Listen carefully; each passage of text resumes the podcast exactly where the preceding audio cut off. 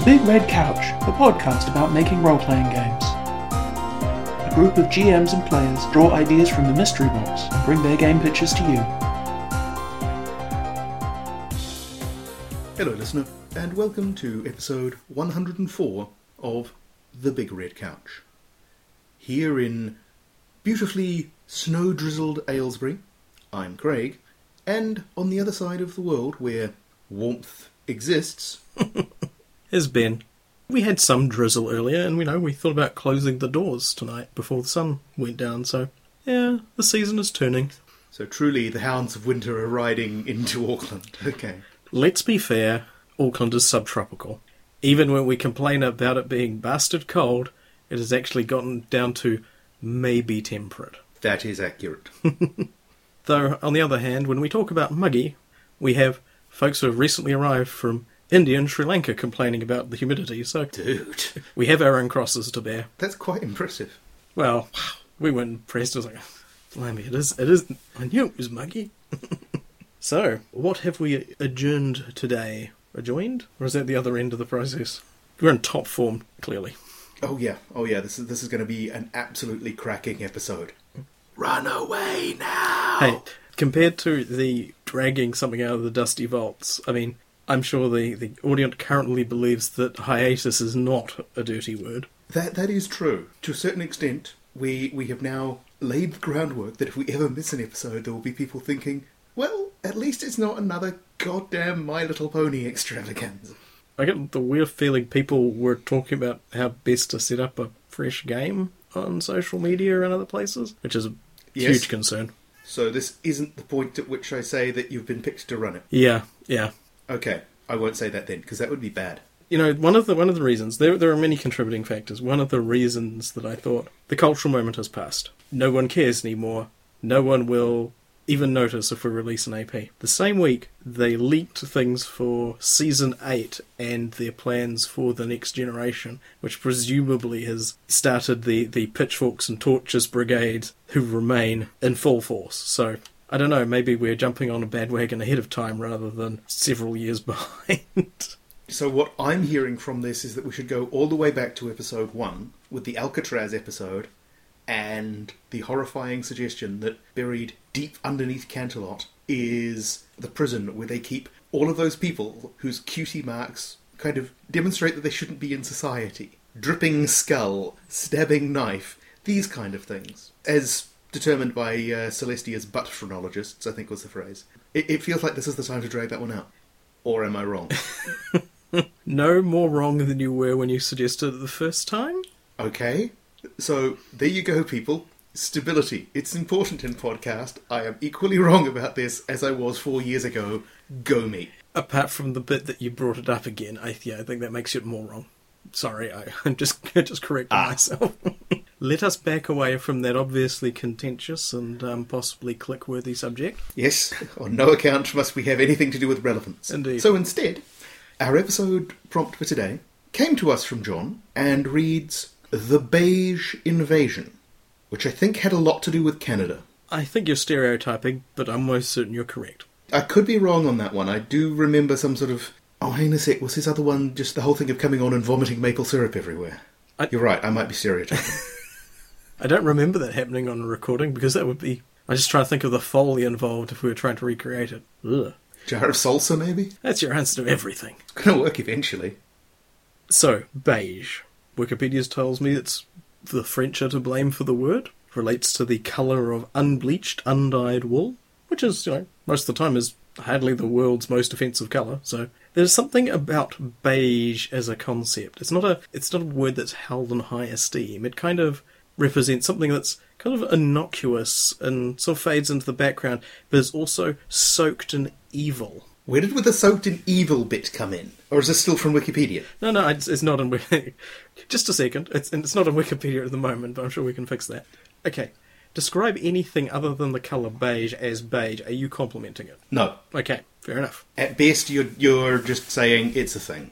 Unless it is a purely accurate descriptor, it's pretty much an insult. Something is boring, but also maybe aggressively boring. Maybe it's got something to hide. Maybe I'm just very paranoid. Yeah, it could be the, the, the whole beige minivan thing. That you know your life is over when you own a beige minivan. Or a beige Volvo. I, th- I think that's, that's true, actually. But no, so no car manufacturer would sell a vehicle that is beige. I'm pretty confident of that. Wikipedia lists it different different colours. The one at the top is cosmic latte as a shade of beige. I mean, so they're desperately trying to not have it be beige. apparently. Anywho, Because, I mean, I used to have a car that I referred to as the Tan Pirrell because it was really close to beige. but still a million times more interesting, right? Once the paint job faded a bit, yeah. And you got this splotchy thing happening. Oh, so it was like tactical or something. Desert camo. Let's go with that, as opposed to just old paintwork, sun exposure, and time. Distressed. Nice, distressed, yes. Slightly foxed. Slightly foxed your car. Pretty sure there's other terms for that, but fair enough. Okay, are you disagreeing my hypothesis that it, it, the aggressively neutral, my heart is full of bland neutrality kind of thing, isn't a little bit sinister? It can be a little bit sinister. It isn't always. I mean, the neutral planet from Futurama with the beige alert were just aggressively neutral on everything. So I don't think there was anything particularly sinister there unless you're Zap Brannigan, who is an idiot. That could explain a lot of things. Yes, fair enough. Equally, in.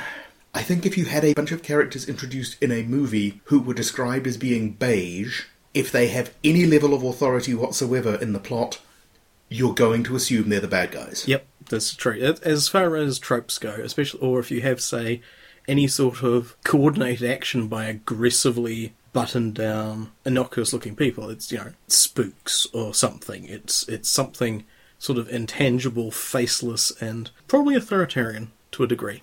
Hmm. I was trying to think whether I would describe the occasional plainclothes policeman who would turn up to student parties and, and try to get in as beige, but no, they were at least a bit more interesting than that. Indeed, they were very much how are you doing, fellow students. Yeah, they were they were really obvious. um, though, I mean, it could be argued that it's just the ones we spotted that were really obvious. Maybe they worked in pairs, and there was the guy who was going, ah, he's a narc. Is they having a chuckle with the guy who's actually undercover? Constable Dreadlocks. I suppose it's pairing beige with invasion. There are a few sort of cuddly sounding invasions. The cuddly invasion would have been, I don't know if it would have been a more challenging topic, but it would have come, would have come with something a little bit more exotic. I I feel like we could crowbar that into the My Little Pony verse, or possibly Care Bears. It feels more Care Bearish, but yes, fair enough. Yeah. But there's something about it, especially in that context or any other sort of encroaching beigeness. Doesn't sound good, especially now that I've said it. Encroaching beigeness. Yes, that phrase is out there and it's in my brain. Thank you, straight to hell. Sue, game ideas. I came up with a, a sort of an idea. H- how about you? Sort of. Would, would you like me to go first? I think I'll lead off, see if we can get some mileage out of. We've already discussed vague ideas, and it seems like we may be about to draw the bullseye about uh, around some very sort of closely aligned points. That is true. So, beige boxes or little beige gods make me think of the era of personal computing before we before the men in the room decided that this year's color was going to be beige if I can find that cartoon from back in the day. Personal computers for much of their time were this very innocuous buff color, possibly make them sort of non-threatening in an odd way. People have got good grounds for finding them threatening these days because they are just technology and tools, and people have used them for uh, uh, various things. But the notion I'd come up with was the idea of some seer, some prognosticator, looking into the future and discovering that computers were going to take over someday. And they were going to pose these myriad threats, and they would, you know, presumably getting a garbled impression of some of the facts of the of our era, but misconstruing them horribly. Girls will be made of cameras, and there'll be streams of people twitching, and people in tubes, and so forth. And the idea that this this terrible techno nightmare future was coming, and that some folks believe this seer is correct, are going to go out there and Sarah Connor style stop the machines before they rise up and crush us by giving us Facebook and so forth And cell phones. And cell phones. And the internet. and the yeah. internet. And I'm not going to I'm not going to claim they're entirely wrong on those fronts, but the the gravity of the threat that's being posed is overstated to quite a degree, especially possibly the um, with the methods that are to be deployed. Because they're basically just going to go and break shit. Well, any sort of Luddite slash Rifkinite kind of revolution generally involves smashing shit. If you do it without smashing shit, I don't think you feel like you people feel you're really invested. I rather like the idea of people sort of hearing these wild tales from this prog- prognosticator of the future that is coming. Machines that will think for you and and do all of these things. That machines play games better than people. Machines are smarter than people, and all of this is fine. And then they start seeing the um, announcements of this amazing invention that somebody's made, the Mechanical Turk, a chess playing machine, and just think, oh shit. If you were playing it for laughs, the idea of them sneaking in there to destroy the machine and discovering that there's just like this dwarf in the box underneath it operating things with little sticks. But that would be the out and out comedy of errors style of game. Yeah, and the the misremembered future history kind of thing is uh I associate this sort of thing with paranoia and people, you know, trying to recover uh, sacred artifacts, which are like Grateful Dead albums and things like that, and trying to de- decipher the meaning within them without actually being able to play them because the technology to do so has been lost. That would work. That would be obviously not paranoia system, but the, the paranoia vibe of you are doing things that are deeply stupid, but your characters don't know that. Yes, you're playing playing the knuckleheads, being the people Yeah. who have decided that you know this is the terrible thing, and playing that to the hill. It would probably be a short, weird little thing. Actually, I just think I remember one of the other things that, that may have prompted this is earlier today I saw a um, a tweet from somebody overheard from an Orson Lyft driver. Today has been great. I've been blessed by the algorithm. Immediately had the eerie feeling this could become an increasingly common way to describe a day. Oh, yeah, that, that's uh, yeah, that's a little creepy. Do you know the game is often you know uh, often prey to RNGesus. Oh, uh, they also name check the poem "Machines of Loving Grace" and so forth. So, someone else name check that and the thing. It might be as a, a good venue to vent, to rage against the machine, as it were, and play these knuckleheads who don't understand, who don't only know about the totally overstated bad things and aren't victims of the convenience of the good things. I think you might have to bolt it down a little bit. I was sort of thinking maybe maybe the 60s, maybe something as you know when computers are unwieldy and inscrutable in the size of buildings.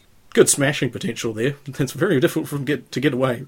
Yeah, just to clarify, the game is set in the '60s, or the visions are from the '60s. Ah, no, no. The vision, visions are from the current era, so you can can do all of the gags.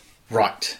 Yeah, so so computers are, are a known thing present in society, and the trajectory they're hearing about is not inconceivable. But some of the things within it they don't know about. I think there might be a section in the book "Stand on Zanzibar" by John Brunner where the society is run by a, a like a master computer, and people break in for some reason and just destroy it at some stage. It becomes you know there's a contentious thing that that is going on. I don't recall precisely, but um. Sounds like something that John Brunner would write about, because not super high opinion of humans. If you're setting it sort of only 40 or 50 years ago, that's. For, for a start, it makes me think of the smashing the looms movement, which I guess is where the, yeah, the idea starts from. Mm-hmm. And yeah, having these enormous banks of computers whirling away and doing sinister things Indeed. like taxes. yes, long inventories of things and accounting.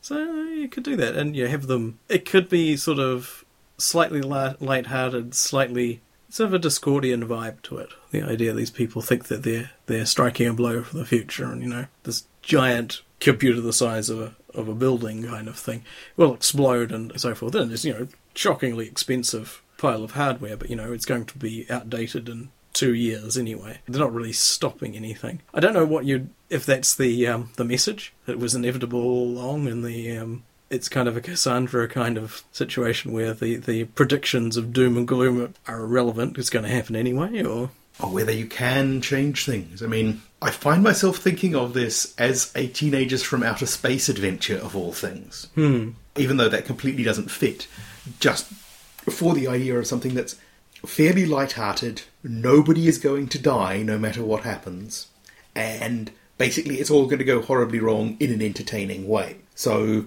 I guess Terminator 2, the comedy, rich potential there for yucks, clearly. There's a chuckle storm a coming. Okay. There's the last lines about the storm coming and so forth. Right. And if you make it sort of like dorky 60s high brow kind of humour, well, not high brow kind of. I like to say Woody Allen, he's kind of persona non grata at the moment for a list of really compelling reasons. Yeah, a, a wide variety of entirely justifiable reasons, yeah. That's sort of zany madcap. Anything that Zucker Abrams Zucker did. Yeah. Okay. Yeah, I'd been imagining it as is sort of a few centuries earlier, but the the '60s thing puts a different twist on it. Yeah, because there's enough of a. I mean, the you know the cybernetics as a philosophy rather than a science was born in that era, and the idea that you know there's the sort of the potential for the future, which has scaled vastly in some directions and not at all in others. But you know that's how that's the um, the risk of being a futurist.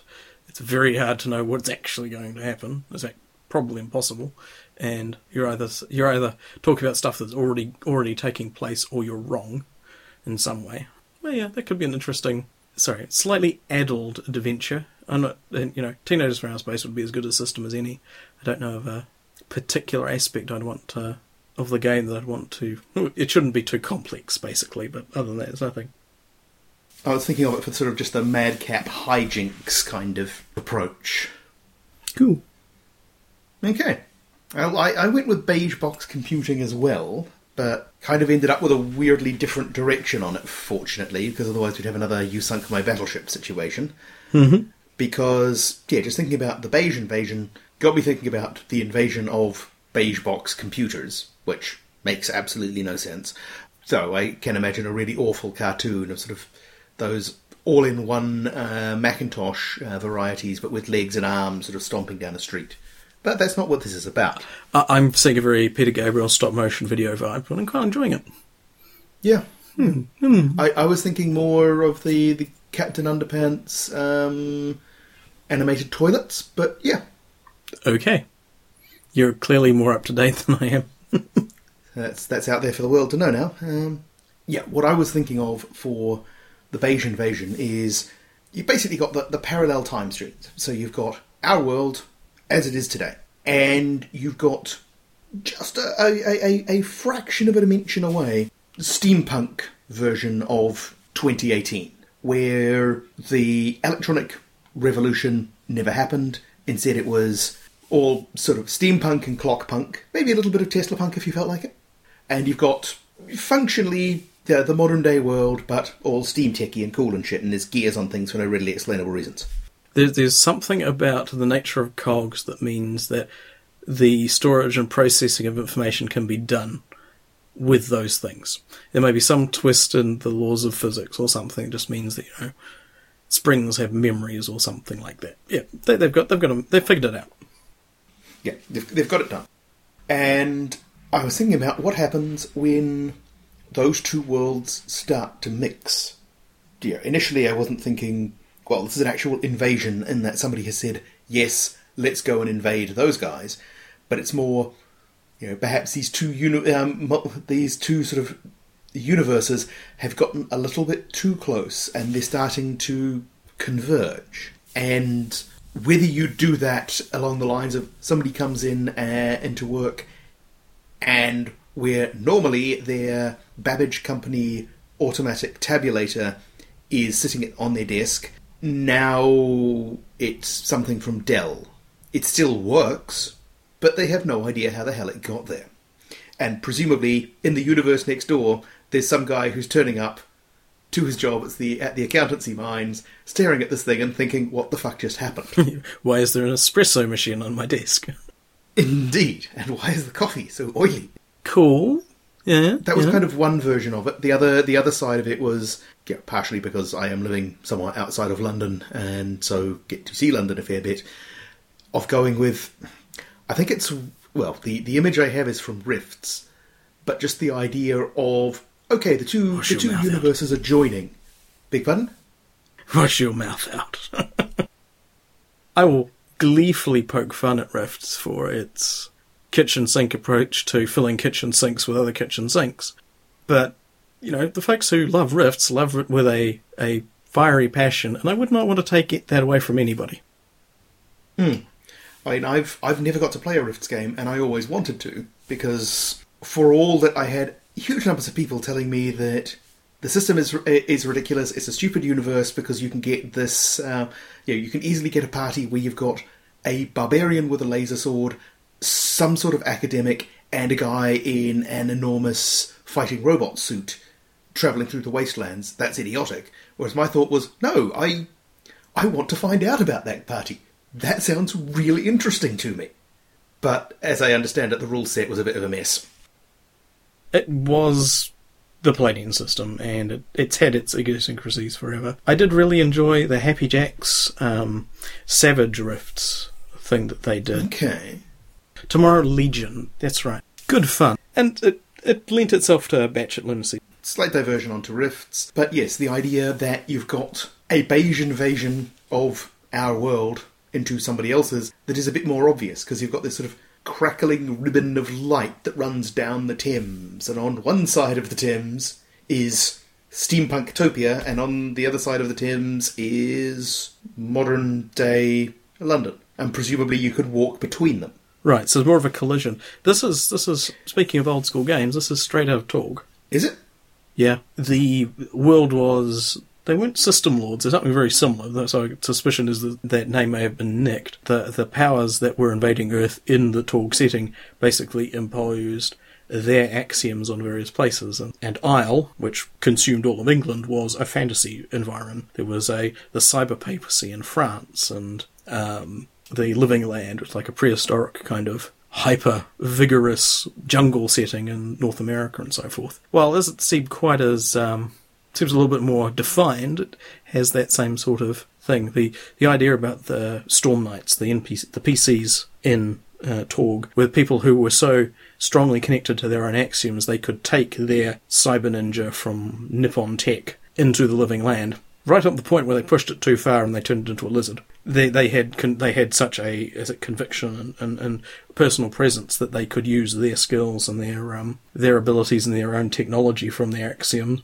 um, and even impose their axiom on um, a location and make it and sort of make a bubble of their reality to a degree.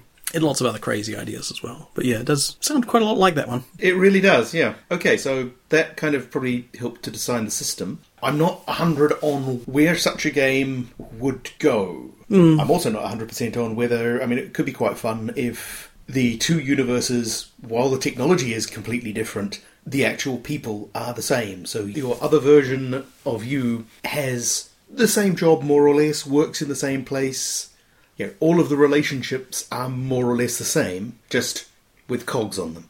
Stick a couple of cogs on them. Which does mean potentially, if if the uh, the two universes are running incredibly in sync, you've got the circumstance where you're never ever going to meet your alternate self. If you've got this sort of big barrier down the middle of the Thames, then presumably you could cross from the north side to the south side, but maybe your counterpart is doing the exact same thing, so you'll never be in the same place at the same time. That reminds me um, of a currently running TV series called Counterpart, where J.K. Simmons, who did the did the J.J. Jameson character in this, the um, Tobey Maguire Spider-Man, um, does a really good turn as a guy working for a mysterious organization who meets his counterpart from the reality that split over, split off from theirs, um, and discovers that in that universe he's a black bag kind of guy dealing with all sorts of creepy stuff. And something happened a decade and a bit ago that meant their lives diverged along with the rest of reality, and the company, the organization he works for, seems to be responsible. And it's got this very cool Cold War. I mean, set in Berlin always helps. I've only seen a couple of episodes, but it's just juicy with intrigue and possibility and sort of spycraft based on well, such and such has has done a runner, but if we go to the other side, capture their um, their counterpart, find out what their like childhood home was like before the divergence, we can figure out where they might be going on our side. How much you tell about the people running that side? Well, it's you know depends what you think they'll say.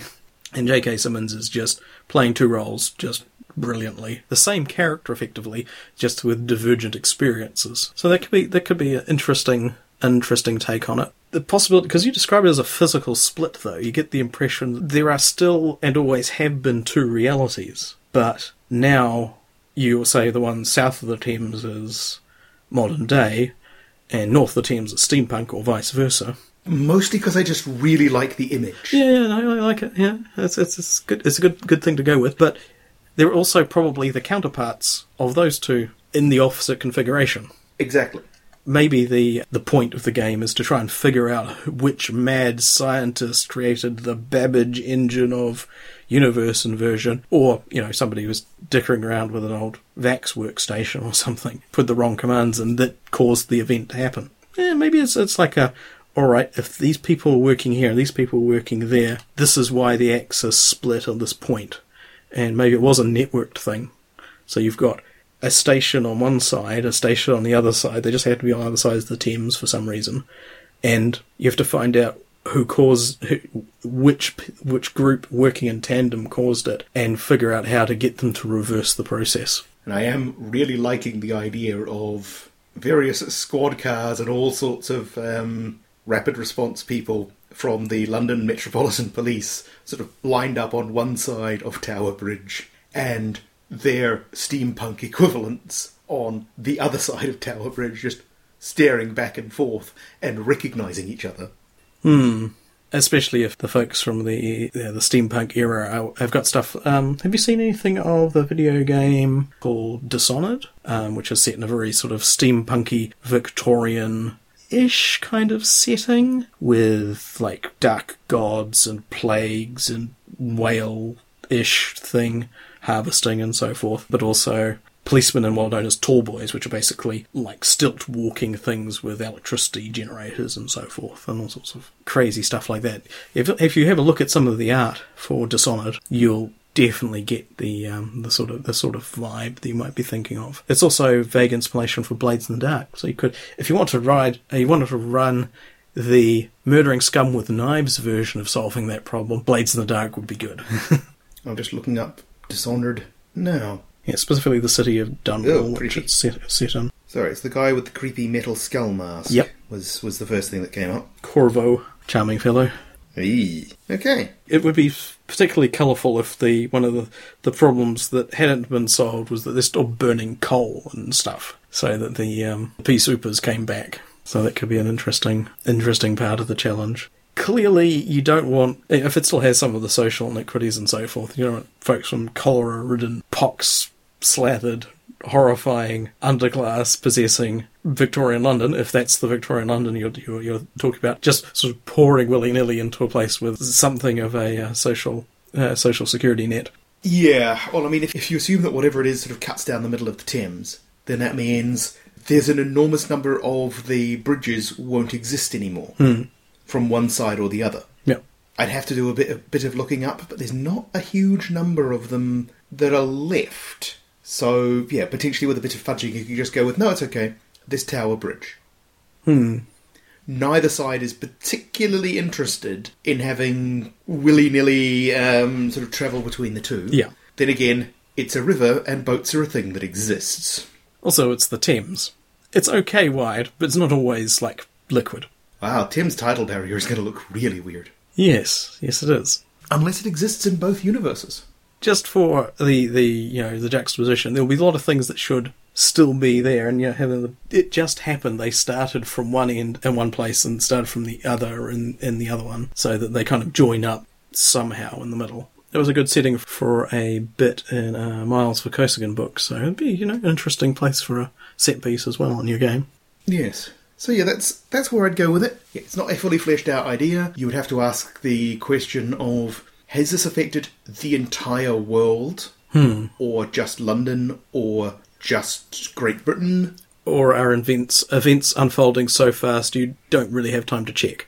I mean, is there a, a, a wiggly line that happens to run down the Thames, but basically just divides the entire planet in half? Does this mean that allowing for a certain amount of fudging, there is the same wiggly line that runs down New Zealand, and on one side of it is 2018 New Zealand, and on the other side is 2018 Steampunk New Zealand, which is presumably still part of the Empire? You could draw that conclusion. Could go either way. Could be quite entertaining. It could be a proud chieftainate and independent. That would be exciting. There is a crazy early 20th century, I think, cartoon about the impropriety and nonsense of having the indigenous Maori own land, and they'd imagined a high tech vision of the time, like a metropolis style Fritz Lang Pa and the um, the Maori landowners are, are arriving on like helicopter backpack kind of things to collect rent. It's like you're kind of showing your hand there. Yeah. Also, that's pretty cool. It's pretty cool. What, what are you, are you sure that's bad? Yeah, I I'm, I'm, I will sign up for a helicopter uh, backpack provided it has some kind of auto rotate mode. Just saying. Yes. There's plenty of scope there. Oh, I like that one. I would be tempted to work in some sort of mysterious figures to be even more beige and menacing. Maybe Jensen suits which just about blend in both sides, not quite. Uh, it's very, it's very the Watchers from Fringe, which I think we brought up pre-discussion as being a similar sort of concept. Well, yeah, because then that gives you the possibility that some force or forces did this deliberately. It wasn't just some weird accident. Somebody made this happen, and you've got to wonder why. Yes, indeed. I mean, you could go with the standard Scooby Doo thing where every single episode turns out to be a real estate scam. Perpetrated by some old white guy. Yeah. I would possibly want to come up with just the most beige, unimaginative, self serving bullshit reason for this to have happened. That you got some people who went and did this enormous, impossible, ridiculous thing, and it was all for just the most petty and stupidly self serving and boring of reasons. Maybe they were on both sides attempting to break the real estate market, calculate the you know the best rate of return on which places, and the sheer audacity of trying to deflate the London property bubble caused the universe to break. So it's nothing technological. It's just the fact that the um, the, the collective psychic outpourings of two universes worth of people realizing that their property values might go down caused this to happen. I like it. Yes, it, it, Jinkies. Capitalism was the villain all along. I've been seeing too many socialist Scooby Doo memes lately.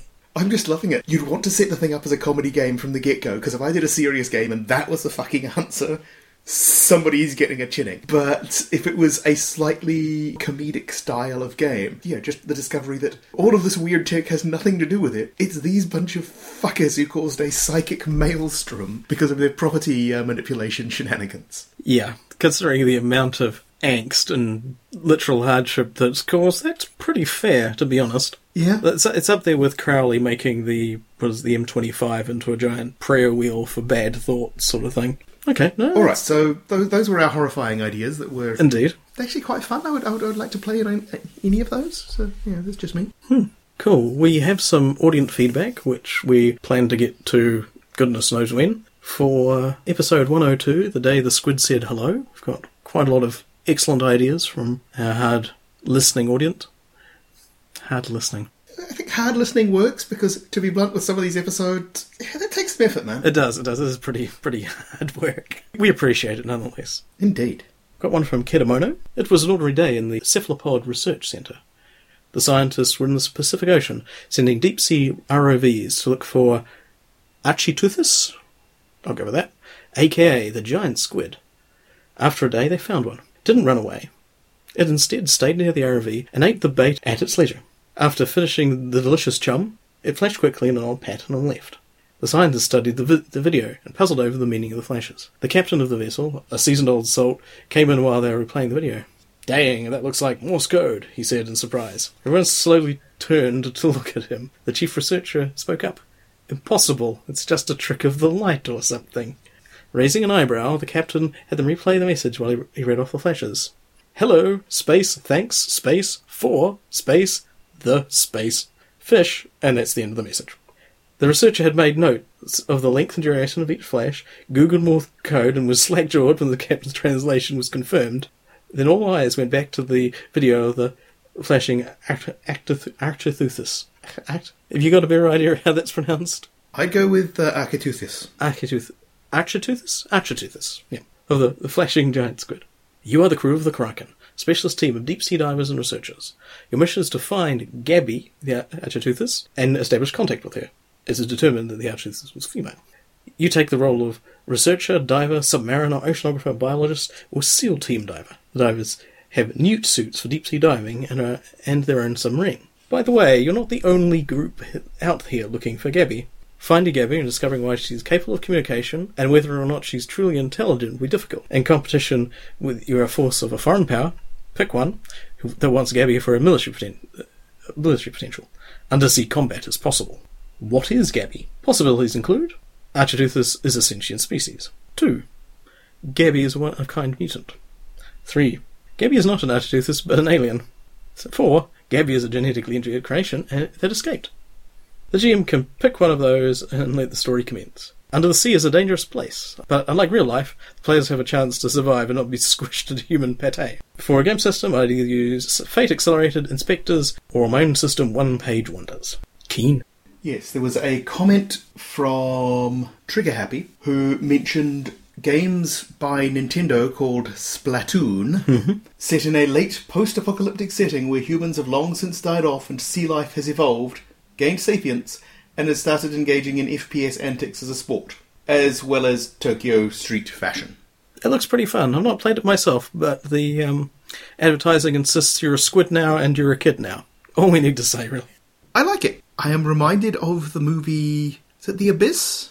Yeah, to a degree, except you're kind of with a slightly more chatty, subaquatic presence. You could get someone to do their Jacques Cousteau voice and go on about the wonders of the deep. It's more Hungarian Jacques, Jacques Cousteau, but I, I'm not good with accents, so. anyway, as long as it was more more Jacques Cousteau and less Steve Zissou. Rescue Us Burning? Yay, Burning. Burning came up with, during the whole Intrepid Explorers of the Heights section, that's where the uh, squid came to the surface to say hello, I suddenly got the image uh, in my head of a squid piling a submersible along the beach, coming to a hole, get spotted by humans, and thinking, if I hold perfectly still, maybe they will lose interest and go about their business. Which probably reflects my inclination that I'd probably be more into playing the game as the squid than as the humans, although it'd be awesome either way. I also wondered if you're aware of Dumand, it's D-U-M-A-N-D, or any of its successor projects, to actually use the sea as a medium for a neutrino detector array. One of the project team scientists was a professor at the university where I did my graduate study in physics. We joked that he was on the project because it gave him an excuse to go to Hawaii, to Hawaii in the winter. Smart man. I see no problem with this. Anyway, he gave a few talks on the project. One of the problems they had was bioluminescent fish producing false signals. Ha, being pranked by fish. Finally, I would watch the hell out of the cartoon uh, of the adventures of uh, Squid Boy and Inky. Yay!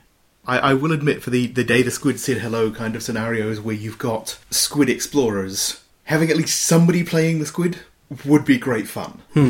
I wasn't actually aware of the Dumand thing, though it does remind me of there was one of the lecturers when I was doing uh, undergrad study who had been involved in it was something they were trying to use basically ultrasonic bursts to determine information about clouds, basically some, something to do with rainfall prediction.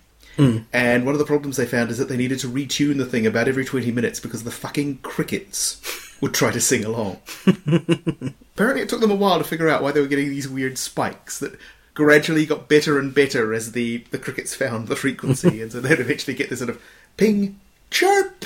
The number of times that people trying to do physics experiments have run to um, discover they're also doing biology experiments at the same time is pretty pretty common. Almost as though the natural world is up to something. Indeed. I'm now thinking of the story Does a Bee Care, which was all about some kind of entity that has just manipulated humanity into having a space program solely so that it can get into space. There was was it the Great Martian War or something? Basically, a mockumentary about an alien conflict with World War One footage with like tripods dubbed in. Huh. Don't know this one.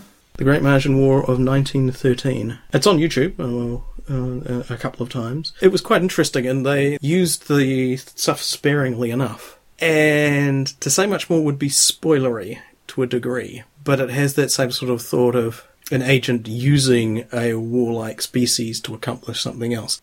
I think they missed an opportunity at the end, and I would I'd be fascinated for, for, for people to have a look and see what it's about. But I'll chuck a link into that as well.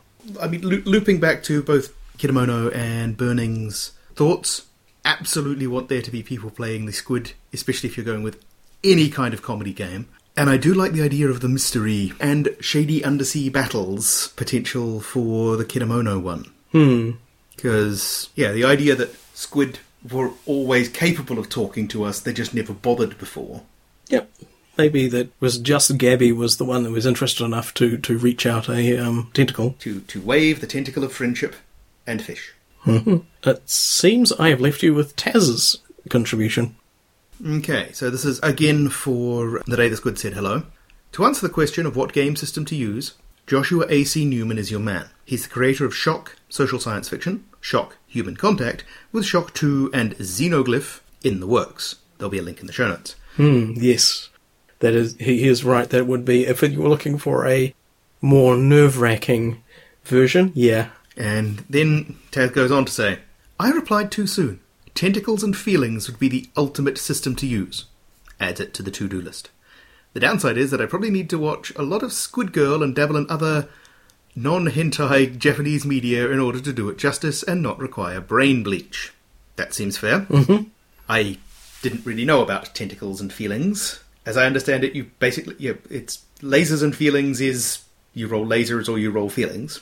I'm not sure from the context here whether Taz is planning on making tentacles and feelings or it exists already. Either is possible in the wide internet. Yeah, I'm, I'm getting the idea that he may he may be making tentacles and feelings. Clear your browser history, man. Yeah, I mean, I, I could go and look it up, but I'm a little scared. Anyway, game pitch. The cephalopodic invasion has begun. In order to infiltrate and conquer the surface world and reduce the amount of pollution being dropped on their heads, the nation of United People, octopi, squid, and nautilus, has genetically modified their fierce shock troopers into spies capable of surviving the rigors of surface life. These cleverly disguised infiltrators, most of which look like Japanese schoolgirls with tentacles for hair, are armed with human knowledge that has been scavenged from shipwrecks and tidal wave and flood re- debris. Using the latest in game technology, Tentacles and Feelings is a hack of John Harper's Lasers and Feeling. Roll under your number to perform acts of cephalopodic skill, such as spew ink or shell headbutt. Roll over your number to understand and blend in with humankind. If you roll exactly your number, you have tentacular feelings, and the GM will answer some mysterious question and probably complicate your life. Figure the game sits at the intersection of Invaders from Postmortem Studios and Golden Sky Stories from Starline Publishing. That is a very interesting uh, intersection, I think, if I remember the two of those. It's it's the phrase tentacular feelings because I am now thinking assassination classroom. Oh, yeah. wiggle, wiggle, wiggle, wiggle. That would be kind of a good. Yeah, that would be kind of a good motif. Oh, what's his name? The sensei. Koro Sensei. What a guy. I mean, there have been heroes throughout history and in every media, but he's like the most encouraging, just such a great teacher. Oh yeah, would have loved to have had teachers like that. and been allowed to shoot at them to boot. Yeah, and be allowed to shoot at them and try to assassinate them, and then be graded on the assassination. and encouraged and point out where you could have done something better, but not too harshly, because he's a really nice guy. And that's all we're going to say about Assassination Classroom. I- I've got a follow up thought, which is basically so, after all of that, what we have found is that the audience is really fired up by Squid. Yeah, I didn't know that was our niche. And also, Taz, what is this bullshit excluding cuttlefish? Jeez. I'd say I take that personally, but I'll just, like, blend in my surroundings and hide in a corner. I was going to say, is this you outing yourself as a, as a cuttlefish hybrid? Because, you know, we've all had our suspicions. I am pretty good at blending into the background, that is true. It could be, and that would be a, a pretty awesome set of um, extra abilities, but yes. No, are just cool. I do like the idea of these genetically engineered super soldiers operating on somewhat limited and badly flawed information of what the above world is like. and not being prepared for the amount of positive responses to the, their fearsome cephalopod powers and appearances. Yeah, that would be weird. It would be entertaining to do. I would find it very difficult to avoid having some level of inflexible downstream bureaucracy, as it were. So the plan has been drawn up based on the understanding of the upside world from shipwrecks and flood debris and that kind of thing. Hmm. They get there, they discover it's completely wrong, but no, the plan is in place. You will go forward with the plan because the guys downstream aren't listening. You could have a bit of fun with that, I feel. Indeed, you could you could tie back to the whole anime Japanese culture thing by making them extremely respectful and not wanting to upset anyone's feelings despite executing an invasion. Nice. So if they get into awkward situations, they'll immediately fall back to being polite and respectful of their seniors and, and helping people out. They are literally shock troops from the undersea. They have the potential to wreak great devastation. But when in doubt, they'll fall back on being good citizens because that somehow is bled into the between the cultures. This is so anime. It is getting more and more anime by the second. This this was not, by the way, said as a, a judgmental thing. It's just this is really, really anime. Don't worry, I'll give you a chance to go to judgmental because it's make me think, making me think of the uh, quote from Archer. Judgment engines warming up. The thing about Dr. Krieger's movies and Sushi Night. M- Mushi Night! And that's The Fisherman's Wife. And The Fisher's- Fisherman's Wife too, the retentacling. Why? Why do I let you put these things into my brain? Uh, I don't know, man. It, it beats the hell out of me. Sorry, I, I only got a few seasons through uh, Archer and sort of went off it for a while. So clearly I'll have to go back for the, the tentacles. And now that phrase is out there. It's a throwaway line of many horrible and irresponsible throwaway lines. Well, yes. Your authority is not re- uh, recognised in Fort Kickass. I thought you said she was an escort. They're hookers when they're dead, Cecil. Okay, so Yeah, yeah. This is this is obviously starting to go. go, go, go, go downhill um, towards the trenches at a rate of knots. So, looping back to sum up. Awesome ideas about squid. Indeed. Because I would love to play in any of those. Those sound like a shitload of fun. Got to figure out what else we can do other than squid to get such a animated response. Animated or animated? Ah. Well, apparently this pony thing is way off beam. I mean, if you think the pony thing is coming back, we can maybe do a bit of a resurgence. Capture those high rolling My Little Pony podcast dollars. I can't believe I made it to the end of that sentence. My little squiddies. I wonder if that's been trademarked. Uh, I think that was the Sporks or the Snorks. The Snorks. The creators of the, of the Smurfs got to us there, got to there first. They may be due for a, uh, a revamp. We should see if we can get Lauren Faust onto the deal. I'm sure we can make them a little bit more current and um, relatable for today's modern generation. So basically, tattoos.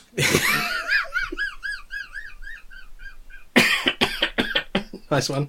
Okay, and on that note, thank you all for listening. Indeed. Thank you for the ideas that you have have sent in. Thank you, straight to hell, as we say. Yeah, thank you for not stopping the recording, assuming any of you are listening when you heard what we did to the ideas that you sent in. Mm-hmm. Again, thank you very much. We'll see you next time for episode 105, the prompt for which comes to us from Constructicon and reads fantasy plus post apocalypse equals question mark. Good night, everybody. Bye. Want to hear more of our shenanigans? Then go to hoarde E dot net and click on the button that looks like a couch. The Big Red Couch is released under Attribution, Non-Commercial, Share Alike 3.0 Unported from CreativeCommons.org. All music on the show comes from the album Universal Fluff Theory by Krakatoa. Visit them at krakatoa.com or follow the link from our page. See you next time!